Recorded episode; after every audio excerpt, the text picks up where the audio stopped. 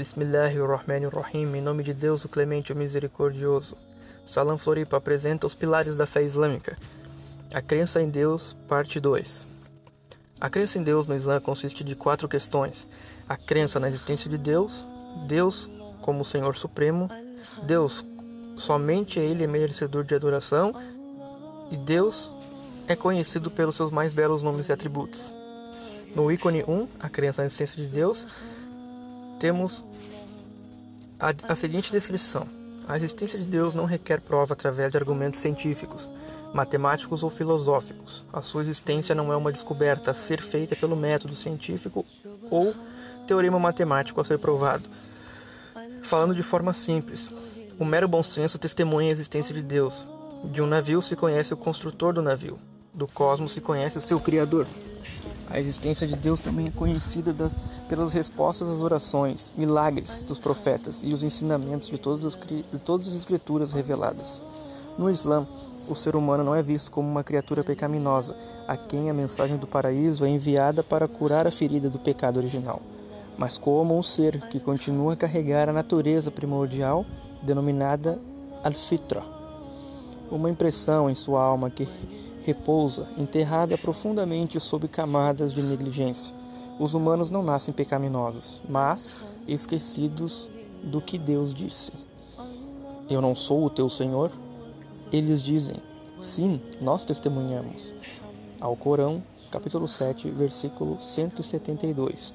Nesse versículo, o eles se refere a todos os seres humanos, homens e mulheres. O sim confirma a afirmação da unicidade de Deus por nós em nosso estado pré-cósmico. A doutrina islâmica afirma que homens e mulheres continuam a carregar o eco desse sim, bem no fundo de suas almas.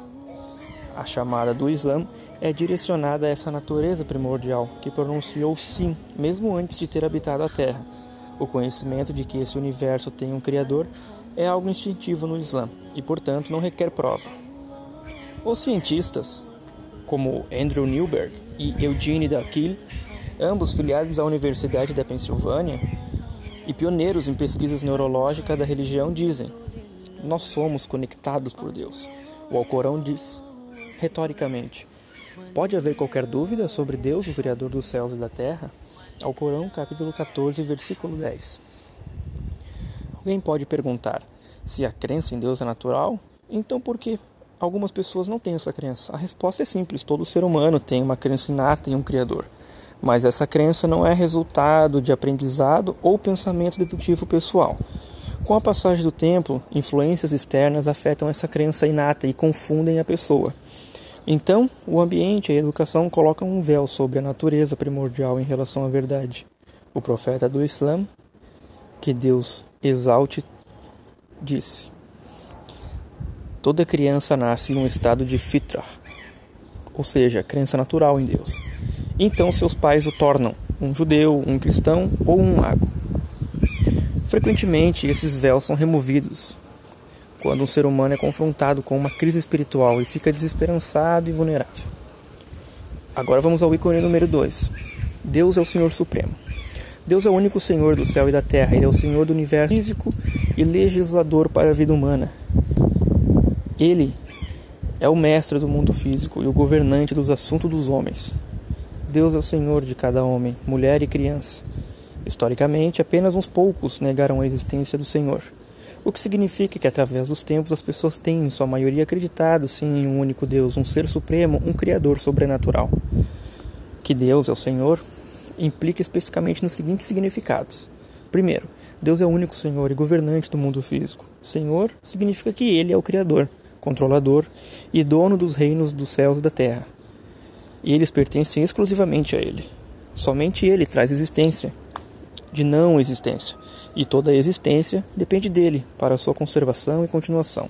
Ele não criou o universo e o deixou seguir seu próprio curso, de acordo com as leis fixas, cessando, portanto, de ter qualquer interesse posterior nele. O poder de Deus vivente é requerido a todo momento para sustentar todas as criaturas. A criação não tem senhor além dele. Dize, ó Muhammad, quem vos dá o sustento do céu e da terra? Ou quem tem o poder sobre a audição e a visão? E quem faz sair o vivo do morto e faz sair o morto do vivo? E quem administra a ordem? Eles dirão: Deus. Então diz: Então não temeis a punição de Deus? Ao Corão, capítulo 10, versículo 31. Ele é o eterno Rei e o Salvador, o Deus amoroso, cheio de sabedoria. Ninguém pode alterar suas decisões. Anjos, profetas, seres humanos e os reinos animal e vegetal estão sob o seu controle. Segundo, Deus é o único governante dos assuntos dos homens. Deus é o legislador supremo, o juiz absoluto. A ele distingue o certo do errado. Assim, como o mundo físico se submete ao seu Senhor, os seres humanos devem se submeter aos ensinamentos morais e religiosos de seu Senhor, o Senhor que separa o certo do errado para eles. Em outras palavras, apenas Deus tem autoridade para fazer leis, determinar atos de adoração, decidir questões morais e estabelecer padrões de comportamento e interação humanos. Dele é o comando. Verdadeiramente dele é a criação e o comando. Abençoado seja Deus, o Senhor dos mundos. Ao Corão, capítulo 7, versículo 5, 4.